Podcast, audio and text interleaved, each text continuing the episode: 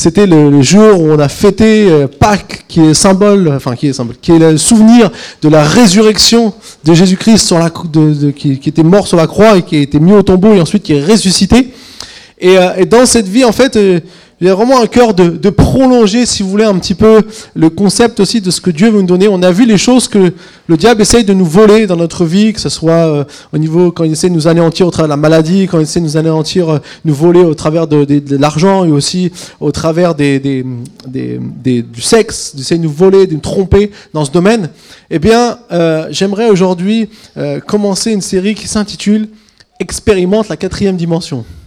Alors vous inquiétez pas, c'est pas un truc, euh, pas un truc euh, de fou, mais simplement ce qu'on voudrait voir, c'est voir quatre choses que les disciples vont manifester après la résurrection de Jésus.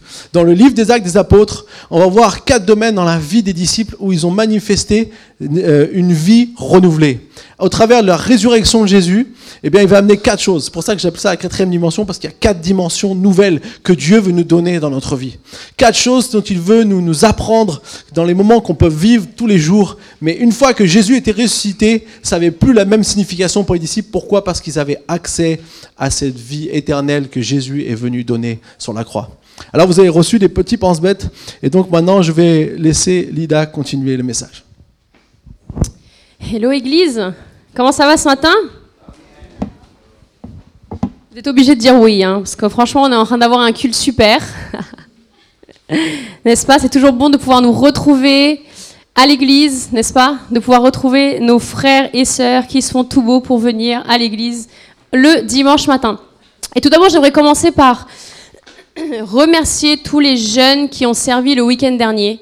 Week-end dernier, on a eu un super week-end de Pâques où on a eu tous nos jeunes qui étaient aussi à l'église, qu'on n'avait pas de, conférence de jeunes cette année pendant Pâques. Et vraiment, les jeunes, ils étaient là samedi tout l'après-midi, la soirée pour euh, préparer l'église, préparer le, show, préparer aussi la chasse aux œufs dehors. Est-ce qu'on peut les applaudir ce matin? Ils sont pas tous là, mais est-ce qu'on peut les applaudir? Je suis vraiment, vraiment fière de chacun d'entre eux. Et quelle joie de pouvoir servir notre Dieu, n'est-ce pas? Un Dieu qui s'est donné pour chacun d'entre nous. Un Dieu qui, en sachant ce pourquoi il allait venir sur terre, ce qu'il allait souffrir, est tout de même venu pour toi et pour moi, pour qu'on puisse avoir une vie changée, pour qu'on puisse avoir un plan B dans cette vie remplie de péchés. Qu'est-ce que c'est bon d'asservir un Dieu qui n'est pas seulement venu transformer de mauvaises personnes en de bonnes personnes, mais qui est venu donner la vie à des personnes qui étaient mortes, n'est-ce pas? Ça, c'est notre Dieu. Un Dieu qui est rempli de vie. Un Dieu qui est capable de te changer et qui est capable de te transformer. Notre Dieu est mort, mais il est aussi ressuscité. Il n'est pas resté mort, mais il est revenu à la vie pour que nous puissions aussi avoir la vie. Est-ce que tu peux tourner vers ton voisin, peut-être qu'il est en train de s'endormir, et dis-lui, tu as la vie ce matin. Tu as la vie, la vie que Dieu t'a donnée. Amen.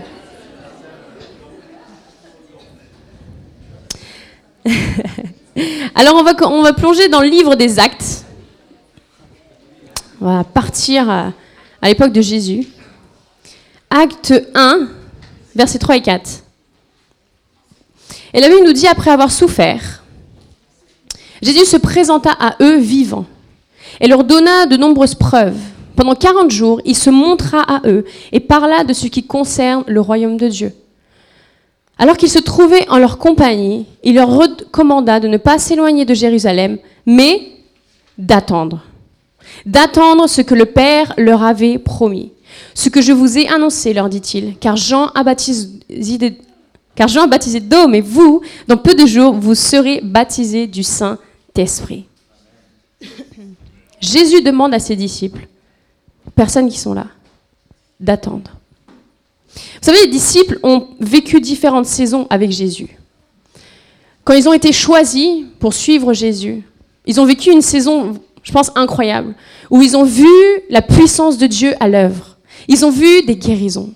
Ils ont vu des vies transformées, des villes transformées, des familles restaurées. Ils ont vu des morts reprendre vie. Ils ont vu des choses vraiment incroyables. Et Jésus leur a annoncé qu'il allait mourir. Et ils ont aussi vécu ça. Ils ont eu une saison d'épreuve où même certains d'entre eux ont, été amenés à trahir Jésus.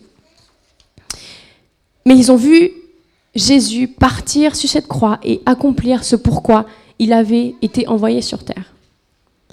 Puis Jésus ressuscite et une nouvelle saison commence avec eux. Une saison de 40 jours où Jésus est ressuscité et va rester avec eux pour continuer à accomplir sa mission.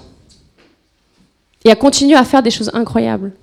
À la fin du, du, livre de Jean, on lit que Jésus a fait tellement de choses que la terre ne pourrait contenir tout ce qu'il a fait. Les livres qui rempliraient, qui raconteraient tout ce que Jésus a fait. C'est incroyable. Et là vient une saison d'attente pour les disciples, pour les personnes qui sont là. Est-ce qu'il y a des fans d'une saison d'attente ici? Moi, j'ai horreur d'attendre. Je déteste attendre. Pour moi, l'attente n'est même pas une option. Quand je vais chez le médecin et que je sais que je vais passer deux heures à attendre, je me dis juste merci Seigneur parce que le médecin est très bon et je sais qu'il va trouver ce que ma fille a ou je sais qu'il va trouver ce que j'ai et là j'attends et j'attends et franchement je n'aime pas ça. Quand j'étais enceinte et qu'on allait faire des cours, j'étais contente parce que je savais que j'allais passer devant tout le monde. Là, je sortais bien mon ventre pour passer parce que je savais que j'allais pas attendre. Quand je prends le train, je cours parce que j'ai pas envie de rater ce train, pas parce que j'ai pas envie d'aller arriver en retard au travail, mais parce que j'ai pas envie d'attendre le prochain. J'aime pas attendre. Même ma petite fille de 8 mois qui est en train de dormir au fond de la salle, elle aime pas non plus attendre dans, son petit tapis de sol que je vienne la chercher. Elle hurle. J'aimerais bien qu'elle dise maman, mais elle le dit pas encore. Mais elle a envie que je vienne la chercher. Pourtant, elle doit apprendre qu'il faut qu'elle attende un petit peu. Notre croissance spirituelle, dans notre cheminement avec Dieu, vient souvent des temps d'attente. Des temps où Dieu ne répond pas à ce qu'on lui demande. Ou des temps où il répond pas encore. Ces temps que nous expérimentons dans l'attente de quelque chose de la part de Dieu vont venir renforcer ou vont venir détruire notre confiance totale en lui. Et laissez-moi vous dire quelque chose ce matin. Lorsque le temps d'attente arrive, et s'il n'est pas encore là, je vous dis, il va arriver, et que on le vit, une bataille se fait sentir en nous. Une bataille se livre à l'intérieur de nous. Parce que nous ne sommes pas seulement faits d'esprit. Cet esprit qui fait un avec Dieu lorsque nous donnons notre vie à Dieu, lorsqu'on ouvre notre cœur, cet esprit qui est connecté à lui. Mais nous, nous sommes aussi faits avec un cœur, une âme et des pensées.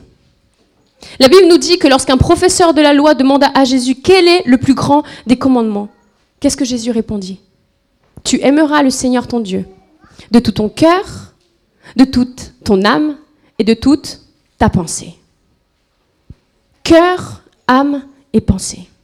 Dans ce verset est la réponse à cette bataille qui naît en nous lorsque nous attendons quelque chose de la part de Dieu. N'est-ce pas? Nous nous attendons à des choses de la part de Dieu. Et ce n'est pas toujours facile.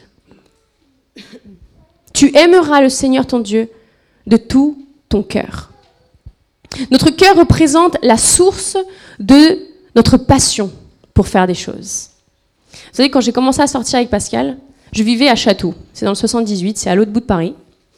Pour ceux qui ne connaissent pas trop la région parisienne, c'est complètement à l'ouest de Paris. Et il faut environ une heure, si tout va bien, pour venir jusqu'ici en train. Moi, j'avais pas la voiture, donc je prenais souvent le train pour venir voir Pascal. Mais c'était pas une limite. Je prenais le train tous les jours après le travail. Vous, vous pensez que j'étais fatiguée? Mais pas du tout. J'étais contente que le travail soit fini parce que je savais que j'allais retrouver Pascal. Il pleuvait, mais c'est pas grave. Le parapluie euh, s'ouvrait. J'étais contente parce que j'allais retrouver Pascal. Et il neigeait, il faisait super froid, mais j'avais pas envie de rentrer chez moi, me mettre sous la couette. J'avais envie de retrouver Pascal. Parce que j'étais passionnée par lui. Et je le suis toujours. Personne ne doit nous obliger à faire quelque chose. Personne ne doit t'obliger à avoir une relation avec Dieu, à chercher sa présence, à lire sa parole, même à venir à l'église. Cette passion pour Dieu que nous avons est ce qui nous pousse à faire ces choses-là. Parce que si nous perdons notre passion, on devient religieux. On devient comme les pharisiens.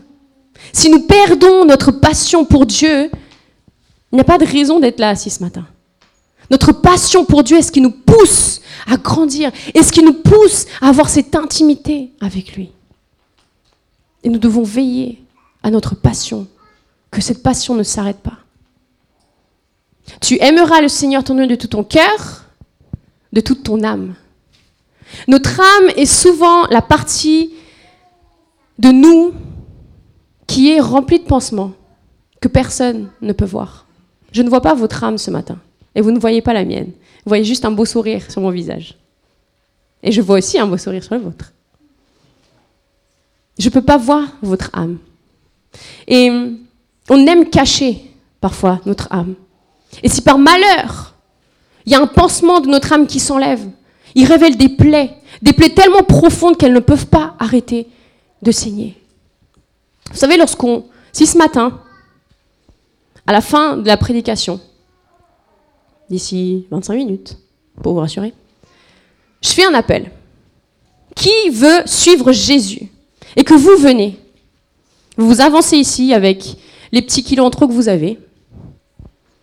Je suis sûre qu'à la fin de la prière, vous retournerez à votre place avec votre petit kilo en trop. N'est-ce pas? Je suis désolée pour vous, je ne prends pas les petits kilos en trop ce matin. Et vous retournerez chez vous avec vos petits kilos en trop. Et vous irez au travail demain avec vos petits kilos en trop. Et tant que vous n'allez pas faire quelque chose pour enlever ces petits kilos en trop, il n'y a rien qui va se passer, ils vont toujours être là. Notre âme, c'est la même chose.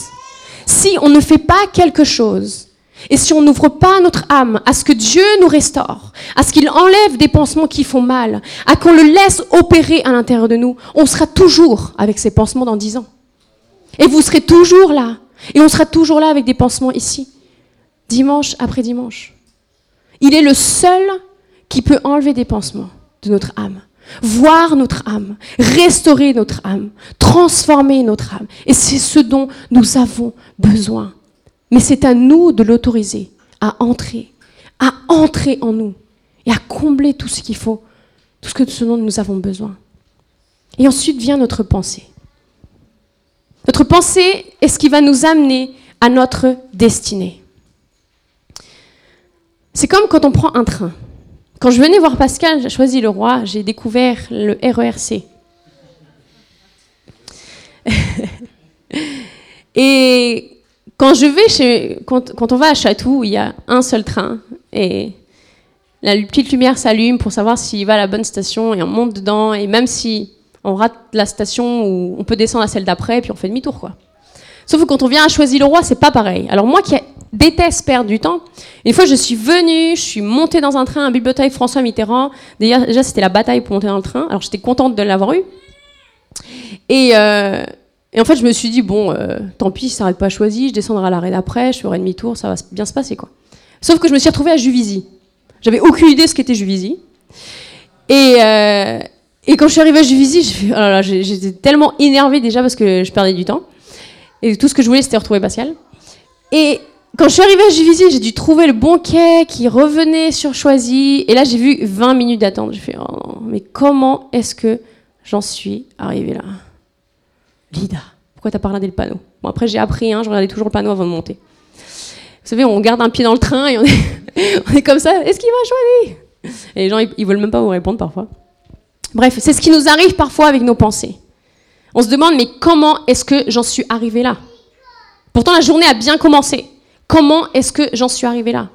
Euh, Laisse-moi te dire que parfois on monte dans le mauvais train des pensées. Et dès le matin, même avant qu'on ne se réveille, l'ennemi a déjà mis un mauvais train là, avec des mauvaises pensées, et tout ce qu'on a à faire, c'est à monter dedans, et je vous assure que c'est la cata après. Mais on a le pouvoir de choisir quelle pensée nous voulons suivre, et qu'est-ce que nous voulons pour nous. Et voilà ce qui se passe pendant cette saison d'attente où l'on désire voir les promesses de Dieu s'accomplir sur nos vies. On désire voir notre guérison. On désire avoir un mari. On désire avoir une femme. On veut avoir des enfants. On veut enfin un nouveau travail, une plus grande maison. On veut grandir avec Dieu. Mais pendant cette saison d'attente, on devient vulnérable. Notre cœur, notre âme et nos pensées vont être mis à l'épreuve. Est-ce que vous arrivez à compléter le petit pense-bête Notre cœur représente la source de notre passion. Notre âme est ce qui peut nous empêcher de grandir. Et notre pensée est ce qui va nous amener à notre destinée. Et là est notre bataille. Notre cœur, notre âme et nos pensées vont être mis à l'épreuve. Allons-nous avoir la même passion pour Dieu si notre prière n'est pas exaucée? Notre âme va-t-elle continuer à être renouvelée? Lorsque notre passion pour Dieu ne sera plus là Allons-nous pouvoir continuer à décider de choisir les bonnes pensées, même si on ne voit pas arriver selon on désire le plus? Ce temps d'attente va-t-il renforcer ou détruire notre confiance totale en Dieu? Vous savez, j'ai toujours voulu me marier jeune. Et vous direz, Lida, mais t'es encore jeune. Et je vous dirai, bien sûr, je suis encore jeune. Mais je voulais me marier très jeune. Je voulais me marier à 20 ans. Pour moi, quand j'avais 13, 14 ans, 20 ans, c'était l'âge idéal. Peut-être que vous aussi, vous avez eu un, âge idéal. Je me disais, à 20 ans, je serai mariée. À 25 ans, j'aurai des enfants. À 30 ans, ce sera comme si. À 35 ans, à 40 ans. Je m'étais déjà un petit peu imaginé ma vie. Et hum, je savais que Dieu avait quelqu'un pour moi. Je savais que Dieu préparait un homme pour moi, un homme parfait, vous savez, comme je le rêve, comme je l'espère en tout cas. Et j'avais vraiment une forte conviction dans mon cœur. Mais dans ce temps d'attente, j'ai décidé d'aider Dieu. J'ai décidé d'aider Dieu à accélérer un petit peu le processus. Il est venu attaquer mes pensées. Et j'ai commencé à croire en mes pensées. Sauf que j'ai raté. j'ai commencé à avoir un copain. J'ai eu deux copains. Mon mari est au courant de tout. C'est pour ça que je, parle librement. Et je pensais vraiment, en tout cas à première vue, c'était vraiment des chrétiens qui suivaient Dieu, qui, vous savez, j'avais coché un petit peu les cases de la liste qu'on se fait. Et à mes yeux, en tout cas, c'était la bonne décision que j'étais en train de prendre. Et je me suis engagée dans quelque chose. Sauf que ce n'était pas la bonne voie pour moi et je m'en suis vite rendu compte. Ma confiance en Dieu a été mise à l'épreuve lorsque je ne voyais pas sa promesse s'accomplir pour ma vie. Laissez-moi vous dire quelque chose ce matin. Dieu n'a pas besoin de votre aide pour accomplir ses promesses. Dieu n'a pas besoin d'un coup de pouce de notre part pour accomplir ses promesses. Il n'a pas besoin d'un piston. Il n'a pas besoin que nous agissions pour qu'il accomplisse ses promesses dans nos vies. Tout ce qu'il désire, c'est que nous ayons confiance en lui et que nous ayons confiance en sa parole et dans ce que lui dit de nous et de ce que lui dit de notre futur et de ce que lui dit et parle pour notre vie. Et sachez qu'il a de bonnes choses pour vous. Mais il veut que nous ayons confiance totale et aveuglément en lui.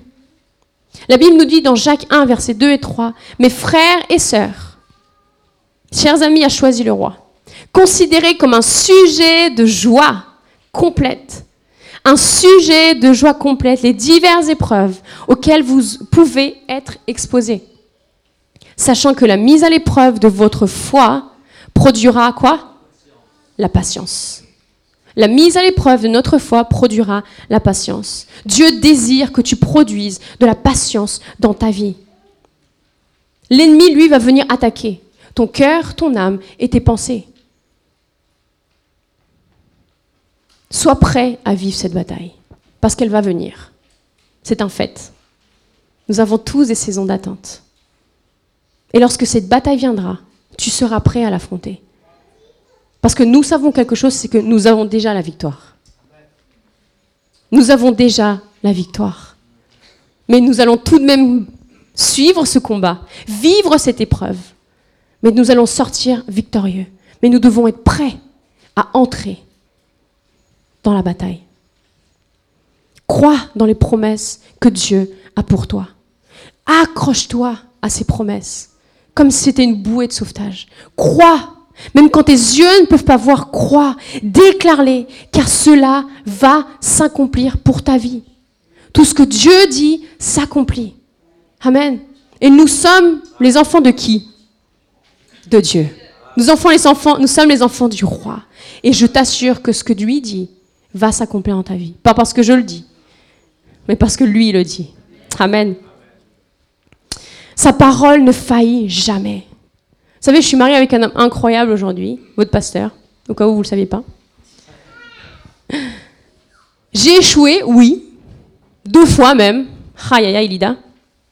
Je déteste attendre, mais je vous assure, j'ai appris que Dieu a ce qu'il a de plus merveilleux pour toi et pour moi et pour chacun d'entre nous. Et qui nous aime. Et il sait à quel moment il va nous donner ce dont nous avons besoin. C'est pas toujours au moment où nous on l'attend le plus, mais lui sait à quel moment il va nous le répondre. Parfois nous croyons que nous savons mieux que Dieu, n'est-ce pas? Car l'attente devient trop longue et que la patience n'est pas une de nos premières qualités, en tout cas pas la mienne. J'y travaille encore, vous pouvez prier pour moi si vous voulez, ça m'aidera beaucoup. Mais c'est dur, c'est dur d'être patient. Et surtout ne priez pas si vous voulez apprendre à être patient parce que les épreuves vont venir, parce que c'est la seule manière d'apprendre à être patient. C'est vrai, hein ça vient pas tout seul comme ça. Sauf que Dieu, pendant cette attente, il a d'autres choses pour chacun d'entre nous. On va retourner dans le livre des actes. Et j'aimerais lire dans ce chapitre 1 les versets 9 à 11. La Bible nous dit, après avoir dit cela, il fut élevé pendant qu'ils le regardaient. Donc Jésus fut élevé devant les disciples pendant que eux le regardaient. Et une nuée le déroba à leurs yeux. Et comme ils avaient les regards fixés vers le ciel pendant qu'ils s'en allaient, voici deux hommes vêtus de blanc leur apparurent et dirent Hommes, Galiléens, pourquoi vous arrêtez-vous à regarder le ciel? Ce Jésus qui a été enlevé au ciel du milieu de vous viendra de la même manière que vous l'avez vu allant au ciel.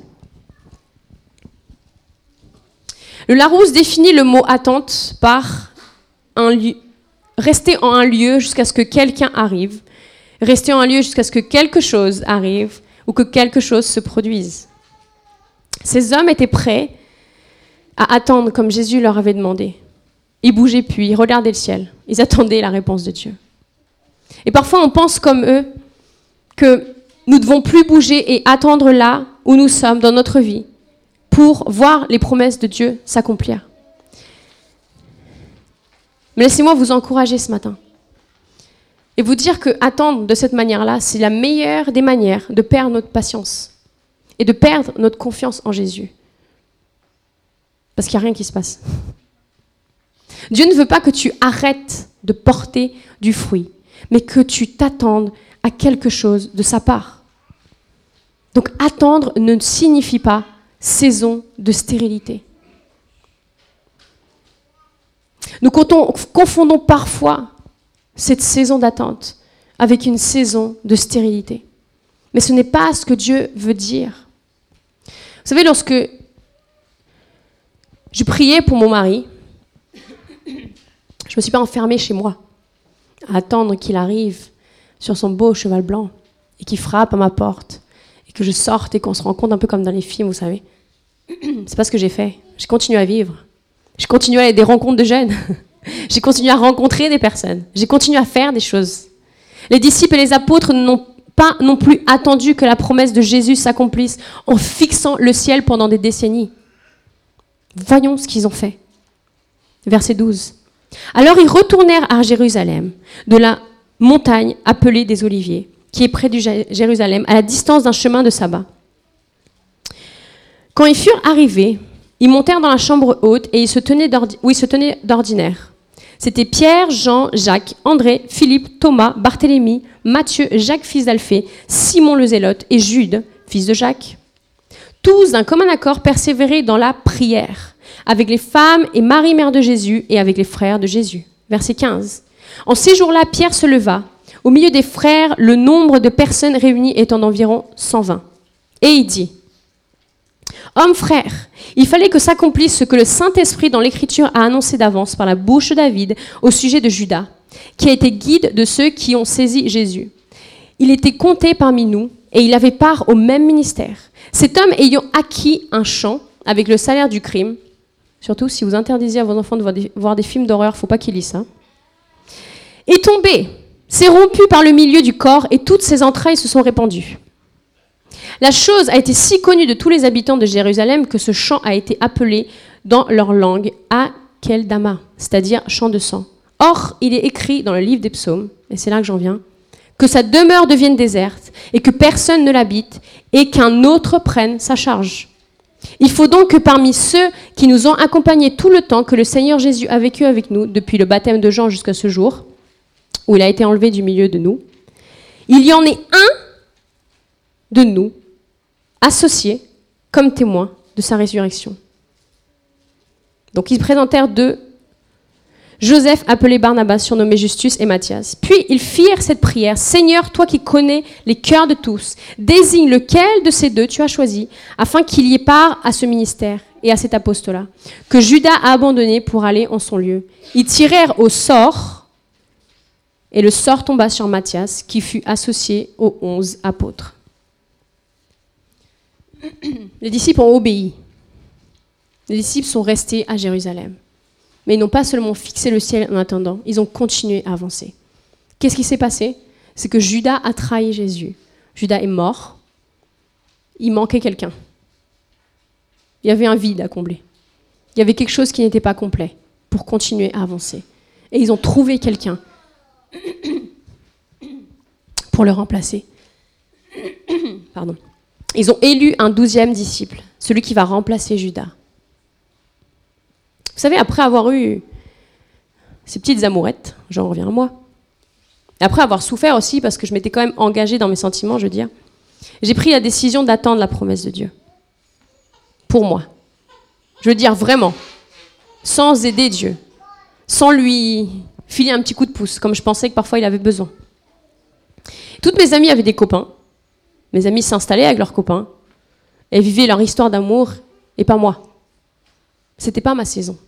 Ma saison, c'était d'attendre. Et dans cette saison, j'ai décidé une chose, c'est de me préparer pour mon mari. C'est quelque chose que j'avais jamais pensé avant. Parce que mon seul désir, c'était de me marier, c'était d'être aimé, c'était de vivre une grande histoire d'amour. Mais j'avais jamais pensé à me préparer à cela. Et j'ai commencé à prendre soin de moi. J'ai perdu même quelques petits kilos.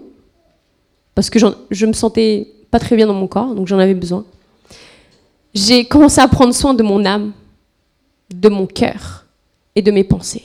Et j'ai appris. J'ai appris que ma passion pour Dieu était et devait rester ma priorité, même si je trouve un mari.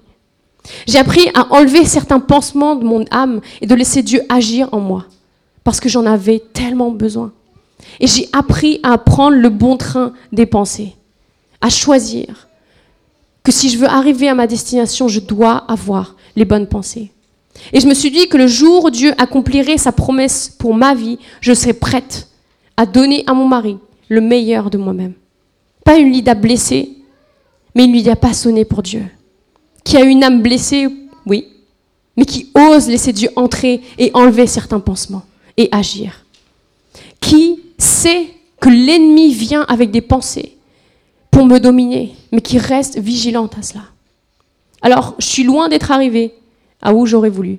Mais je vous assure que quand Pascal est arrivé dans ma vie, j'étais bien mieux que le jour où j'ai commencé ma saison d'attente. Et heureusement pour lui. J'ai travaillé en moi. Je me suis préparée à cela. Et quand Pascal est entré dans ma vie et que je suis tombée amoureuse de lui, c'est super, j'ai su que c'était lui. J'ai su que c'était lui. D'ailleurs, le premier soir, on est sortis ensemble et il a commencé à me parler et qu'il a fini de parler, je lui ai dit, je sais que c'est toi. Et il était choqué. Je lui ai dit, je sais que c'est toi, je sais que tu es le bon, je sais qu'on va se marier. C'est ce qu'on dit, hein, non? Un premier rendez-vous. Non? Je le savais, parce que j'ai reconnu ma promesse arrivée dans ma vie.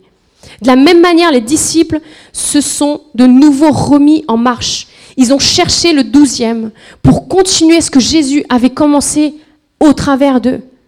Et sache que dans cette saison d'attente, ce que Dieu veut pour toi, c'est pas que tu sois stérile. C'est pas que tu sois sur une chaise le dimanche matin ou que tu sois chez toi à attendre que cette promesse arrive de je ne sais où, mais c'est que tu continues à porter du fruit. Amen. Continuer à porter du fruit. Ce n'est pas une saison stérile, bien au contraire. Prépare-toi pour, pour le jour où ta promesse va arriver. Ne fais pas seulement que l'attendre. Prépare-toi pour pouvoir reconnaître cette promesse. Amen. Tu attends une guérison de ta part de Dieu? Prépare-toi à être un témoin vivant de la puissance de Dieu. Prépare-toi à pouvoir ouvrir ta bouche parce que d'autres auront besoin d'entendre ce que Dieu va faire dans ta vie aujourd'hui. Quand il aura accompli ta promesse, tu devras aussi continuer à témoigner ce que lui, il veut pour toi. Tu attends un mari, Tu attends une épouse peut-être dans cette saison? Ouvre ton âme à Dieu et laisse-le entrer, laisse-le te transformer, laisse-le te changer et prépare-toi à ta promesse. Prépare-toi à ton mari, prépare-toi à ta femme. Sois pas seulement en train d'attendre qu'il arrive, mais rentre dans cette saison, porte du fruit, grandis. Pour que le jour où il arrive, tu seras prêt à lui donner le meilleur de toi.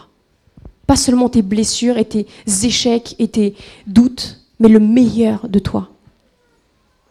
Tu attends peut-être des enfants aujourd'hui et tu pries à Dieu et ça ne vient pas. Prépare-toi à la promesse de Dieu. Lis des proverbes, instruis-toi, commence à lire des livres. Parce que le jour où les enfants seront là, tu sauras quoi faire avec eux. Amen. Sois le meilleur oncle et tante pour tes neveux. Prépare-toi à cette promesse de Dieu pour ta vie. Tu as peut-être besoin d'un plus grand logement. Prépare-toi aussi pour cela. Remercie Dieu pour là où tu vis en ce moment. Et prépare-toi à faire plus de ménage. eh oui, ça vient avec la promesse de Dieu. Tu attends peut-être une croissance spirituelle pour ta vie. Passe du temps avec Dieu. Ça va pas tomber comme ça du ciel. Passe du temps avec lui.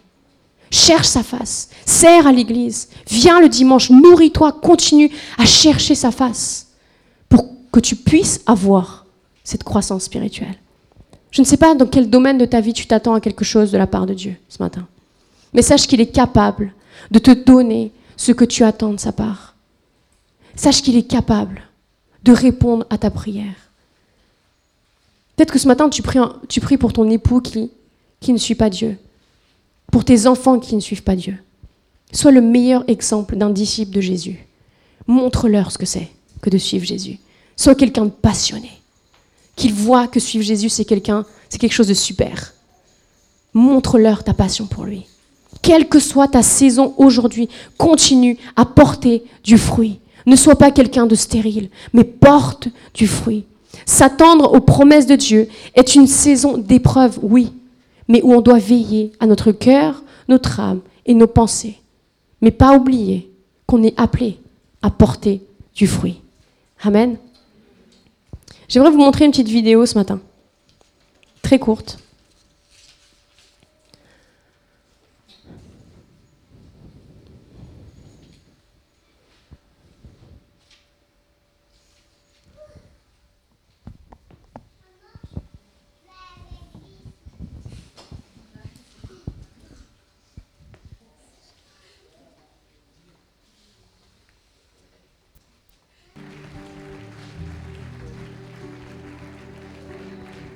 Amen. Je pense qu'on peut rendre gloire à Dieu ce matin pour ce qu'il a fait. Amen. Notre Dieu est un Dieu du miracle, notre Dieu est un Dieu de surnaturel. Amen. Et je veux vraiment t'encourager, si ce matin tu as peut-être prié pour quelque chose, tu as mis la main quelque part sur toi, continue à croire en ta guérison. Ce n'est pas parce que tu n'es pas guéri instantanément que Dieu n'a pas commencé quelque chose dans ta vie. Tu sais, il y a très longtemps, quand j'étais petit, je suis asthmatique depuis que je suis née. Et il y a très longtemps, dans une conférence aussi comme ça, j'ai prié à Dieu pour qu'il puisse me guérir de l'asthme. Et j'ai arrêté d'avoir des crises d'asthme fortes. Je suis toujours asthmatique, mais je continue à croire que Dieu va me guérir. Et j'ai déclaré que cette maladie qui vient de mon père et de mon grand-père ne passerait pas dans mes enfants. Et à chaque fois que je prends mon médicament, ma fille me regarde et elle fait comme si elle le prenait. Et je lui dis non, ça tu le prendras jamais. Parce que je crois que Dieu va me guérir un jour. Alors je t'encourage vraiment ce matin continue à prier. Continue à imposer les mains sur toi et à déclarer que Dieu est en train de te guérir. Dieu commence quelque chose dans ta vie aujourd'hui. Je le crois vraiment et je le déclare. Et ne crois surtout pas. Alors ça, c'était à Pâques l'année dernière, pendant notre week-end de jeunes, où on est parti avec euh, les jeunes de l'église. Et j'étais enceinte d'Andrea. J'avais pas trop mangé, hein. c'était Andrea dans mon ventre.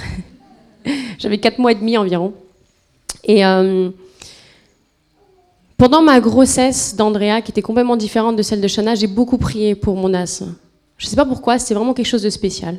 Je ne m'étais pas du tout inquiétée de ça quand j'étais enceinte de Shana. Mais j'ai vraiment prié pour que cet asthme qui me vient de mon père et de, je crois que sa maman, en tout cas de la famille de mon père, pour que ça ne touche pas mes enfants. Et je croyais vraiment, lorsque je le disais, je ne savais pas ce qui allait venir, mais je le déclarais en tout cas et je priais pour que ça ne touche pas ma descendance. Et je continue à le faire jusqu'à aujourd'hui. Et j'ai vraiment remis ça entre les mains de Dieu. Sauf qu'au mois de février dernier, bon, entre-temps, notre petite Andrea est arrivée. Et au mois de février dernier, Andrea a commencé à tousser énormément. Et euh, pour moi, c'était rien. Bon, je, regardais un peu. Et puis, elle a commencé un, matin, un lundi matin, je me souviens. J'avais traîné un petit peu au lit avec les filles et j'entends Andrea faire. Et je fais Oh mon Dieu, crise d'asthme. Et ma peur, la peur en moi était tellement forte que j'ai fait une crise d'asthme sur le coup. Et je me suis dit, mais c'est pas possible. J'ai prié pour ça et ma fille est en train de faire une crise d'asthme. Et j'ai eu tellement peur pour elle que ce soit une crise d'asthme que j'en ai fait une. J'ai dû aller dans la salle de bain, prendre mon médicament, reprendre mes esprits. Et j'ai dit non. Non, je laisserai pas l'ennemi prendre le dessus sur mes pensées. Non, je ne laisserai pas l'ennemi venir me tromper sur ce que moi j'ai déjà déclaré et sur la promesse de Dieu sur ma descendance et sur moi-même. Et c'est pas facile. Donc, une petite André, à 8 mois, elle continue à prendre un médicament tous les jours, on continue à aller au kiné. Et même le kiné a dit que, que c'était à cause de moi qu'elle avait, sûrement cette maladie de l'asthme, parce que je l'ai porté dans mes gènes. Ce qui est vrai, c'est dans mes gènes. Mais je crois en un Dieu qui est beaucoup plus fort que mes gènes. Amen. Je crois en un Dieu pour qui il n'y a pas de limite. Et pour qui, pour qui peut-être des choses qu'on ne peut pas voir et pas toucher sont possibles et sont réels et peuvent s'accomplir. Alors, il y a quelque temps, il y a une femme de notre église qui nous a offert un petit cadeau pour Andrea. Est-ce que tu peux l'afficher La grande photo? Voilà. Et vont faire ça pour Andrea. Et quand j'ai vu ça, c'est un clin d'œil de Dieu pour moi. Vous direz, oui, c'est joli, Lida, mais je vois pas le clin d'œil là. Hein? Je suis asthmatique donc depuis que je suis bébé depuis que j'ai environ trois mois. Je n'ai jamais pu porter un chat comme ça. Jamais. Parce que porter un chat pour moi signifie crise d'asthme. Signifie les yeux gonflés et crise d'asthme direct. Donc je n'ai jamais touché un chat, pratiquement pas de ma vie, donc je sais pas ce que c'est. Il y en a qui adorent les caresser, tout ça. Moi, je sais pas ce que c'est. Parce que je fais des crises. Tu peux mettre l'autre Et quand j'ai vu cette petite fille qui représente Andrea avec un petit chat dans les mains, je me suis dit waouh ça ne peut que être un clin d'œil de la part de Dieu. C'est ma fille qui peut faire quelque chose que je n'ai jamais pu faire moi. Ça, c'est ma fille qui est guérie. Et c'était un clin d'œil de Dieu pour moi. Alors, je continue à lui donner ses médicaments. J'ai encore fait ce matin. Enfin, il faut la tenir un peu fort parce qu'elle ne veut pas. Mais je continue à prier à chaque fois que je lui donne qu'elle va être guérie. Et que je déclare que ma fille pourra faire des choses que moi, je n'ai pas pu faire qu'elle pourra courir, qu'elle pourra faire du sport, qu'elle sera très bonne en sport, qu'elle pourra faire tout ce qu'elle a envie et qu'elle ne portera jamais de médicaments sur elle parce qu'elle ne fera pas de crise. Et je continue à le déclarer aujourd'hui. Ce que Dieu veut pour toi ce matin, c'est de donner un clin d'œil. Dans cette saison d'attente, Dieu a entendu ta prière. Dieu connaît ce dont tu as besoin. Dieu sait ce que tu as demandé en cachette. Dieu sait les désirs les plus profonds de ton cœur, même les choses les plus cachées de toi. Il les connaît. Et sache qu'il va y répondre, mais en son temps. Je sais que ma fille va être guérie. Quand et comment, j'en ai aucune idée. Mais je le sais qu'elle va l'être. Parce que Dieu me l'a dit. Parce que c'est la promesse de Dieu pour moi et pour ma descendance. Que ma descendance ne portera pas ces gènes malades. Et je le crois et je le confesse chaque jour. Et je te souhaite la même chose. Que dans cette saison d'attente, dans cette saison peut-être d'épreuve pour toi, et d'attente de voir la promesse de Dieu, ne perds pas de vue le but. Ne perds pas de vue ta promesse. Parce que c'est dur d'attendre. Ou parce qu'il y a d'autres plans B qui sont peut-être mieux à tes yeux. Dieu a ce qu'il y a de meilleur pour ta vie. Dieu, il a ce qu'il y a de meilleur pour toi et il te connaît dans les moindres détails. Tout ce que tu as à faire, c'est avoir confiance en lui. Tu ne vois pas la promesse arriver. Tu n'arrives pas à toucher la promesse peut-être. Mais sache qu'elle est bien réelle et qu'elle va s'accomplir sur ta vie. Amen. Gardons confiance en notre Dieu parce qu'il est capable de faire au-delà de ce que nous pouvons imaginer, espérer ou penser. Il est bien plus grand que cela. Mais ne perdons pas de vue que dans cette saison d'attente, nous sommes appelés à porter du fruit. À porter du fruit. Nous ne sommes pas dans une saison d'attente par hasard. Nous sommes dans une saison d'attente parce que Dieu a besoin que nous soyons là. Alors concentrons-nous à continuer à grandir, à continuer à porter du fruit et à voir ce que Dieu veut faire au travers de nous, même dans cette saison d'attente de la promesse de Dieu. J'aimerais prier avec vous ce matin. Est-ce qu'on peut tous fermer nos yeux?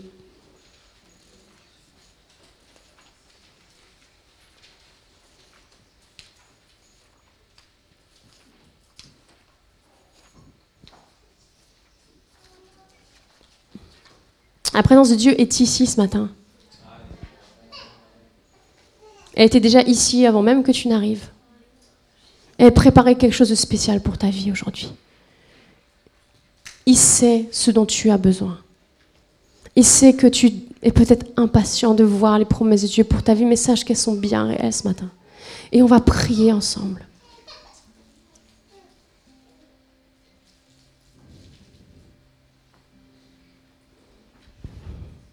Les promesses de Dieu sont pour toi, pour ta famille et pour ta descendance. Garde confiance en lui.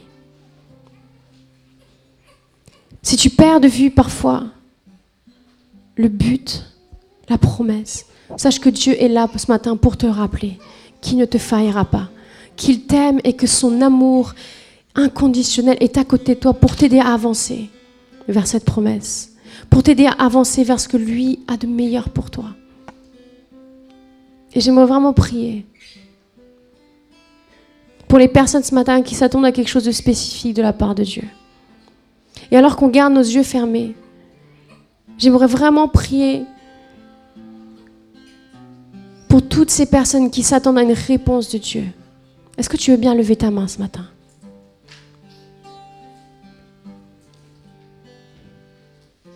Oui, je vois les mains levées. Alléluia. Seigneur, je te remets entre tes mains chaque personne qui lève ses mains en ce moment. Seigneur, tu connais nos prières, tu connais les larmes qui coulent sur nos yeux, tu connais les désirs les plus profonds de nos cœurs. Et Seigneur, je prie pour cette saison d'attente dans laquelle se trouvent mes frères et mes sœurs ce matin. Seigneur, que cette saison d'attente puisse porter du fruit. Permets-leur, Seigneur, de voir que tu es à côté d'eux, qu'ils puissent garder confiance en toi. Donne-leur, Seigneur, cette passion pour toi. Que cette passion ne puisse pas s'éteindre, mais qu'elle puisse grandir dans cette saison d'attente. Père, je te demande dans le nom de Jésus d'amener ces promesses à la réalité. Que rien ne nous empêche de passer à côté de ce que toi tu as prévu pour chacun d'entre nous. Je prie pour les familles, je prie pour le travail de mes frères et sœurs, Seigneur. Je prie pour les enfants, les maris, les guérisons, Seigneur, qui vont arriver. Parce que tu es un Dieu qui accomplit ses promesses. Tu es un Dieu réel, tu es un Dieu qui agit. Merci, Père. Merci, Seigneur Jésus. J'aimerais prier dans un deuxième temps pour les personnes qui ont peut-être perdu toute confiance en Dieu. Peut-être que tu crois même pas qu'il est encore capable de faire quelque chose pour toi. Parce que tu t'es trompé, parce que tu as échoué. Et tu n'as pas su attendre. Tu as commis des erreurs en attendant cette promesse. Mais j'aimerais te dire que lui est là ce matin pour te dire qu'il t'aime. Et que malgré les erreurs que tu as pu commettre, il est là pour te faire un clin d'œil et te dire t'inquiète. J'ai les choses entre mes mains. Ne t'inquiète pas. Ta promesse va arriver. Aie confiance à nouveau en moi. Et si c'est ton cas ce matin, j'aimerais que tu lèves la main. Je veux vraiment prier avec toi. Je vois les mains levées. Si tu as perdu confiance en Dieu et que tu ne sais même plus comment faire pour croire qu'il a quelque chose de bon pour toi, j'aimerais t'inviter à lever la main ce matin. Amen. Seigneur, dans le nom de Jésus, je prie ce matin pour un souffle de renouveau sur les personnes qui lèvent la main en ce moment. Seigneur, je prie pour que des yeux puissent s'ouvrir. Je prie pour que des âmes puissent être restaurées par toi. Pour que des vues puissent être redonnées, Seigneur. Dans le nom de Jésus, nous avons un Dieu qui est capable de faire toutes choses nouvelles. Un Dieu qui est capable de rendre toutes choses impossibles possibles. Parce que tu es le Dieu de miracles. Parce que tu es le Dieu qui est capable encore aujourd'hui, en 2018, d'accomplir des choses pour nos vies. Et je prie et je confesse dans le nom de Jésus que mes frères et sœurs qui lèvent la main en ce moment vont de nouveau avoir confiance en toi, vont de nouveau avoir confiance en le Dieu de miracles, vont de nouveau avoir confiance en un Dieu qui est capable de toutes choses, en un Dieu qui ne nous juge pas, qui n'est pas venu condamner, qui n'est pas venu tuer, mais qui est venu donner la vie, qui est venu nous changer, nous transformer et nous permettre, Seigneur, d'expérimenter ses promesses pour nos vies. Dans le nom de Jésus. Je déclare une saison d'attente, une saison où les promesses de Dieu vont s'accomplir pour votre vie. Dans le nom de Jésus, tu agis maintenant, Seigneur, dans les cœurs, dans les pensées de mes frères et sœurs ce matin. Je déclare des pensées pures. Je déclare des pensées, Seigneur, qui amèneront droit au but que tu as pour notre vie. Dans le nom de Jésus, des promesses, Seigneur, qui vont s'accomplir pour chacun d'entre nous. Alléluia. Je vous invite à vous lever ce matin, on va louer Dieu. On va s'abandonner une nouvelle fois à lui. Vous voulez bien? S'abandonner complètement à lui. Et qu'est-ce que c'est bon de savoir qu'un Dieu est là pour prendre notre fardeau, pour prendre tout ce qui est lourd à porter. Pour nous mettre, vous savez, ces, bonnes lunettes à notre taille qui nous permettent de voir les choses et de confesser que ces choses vont s'accomplir pour nos vies. Alors on va chanter ce matin.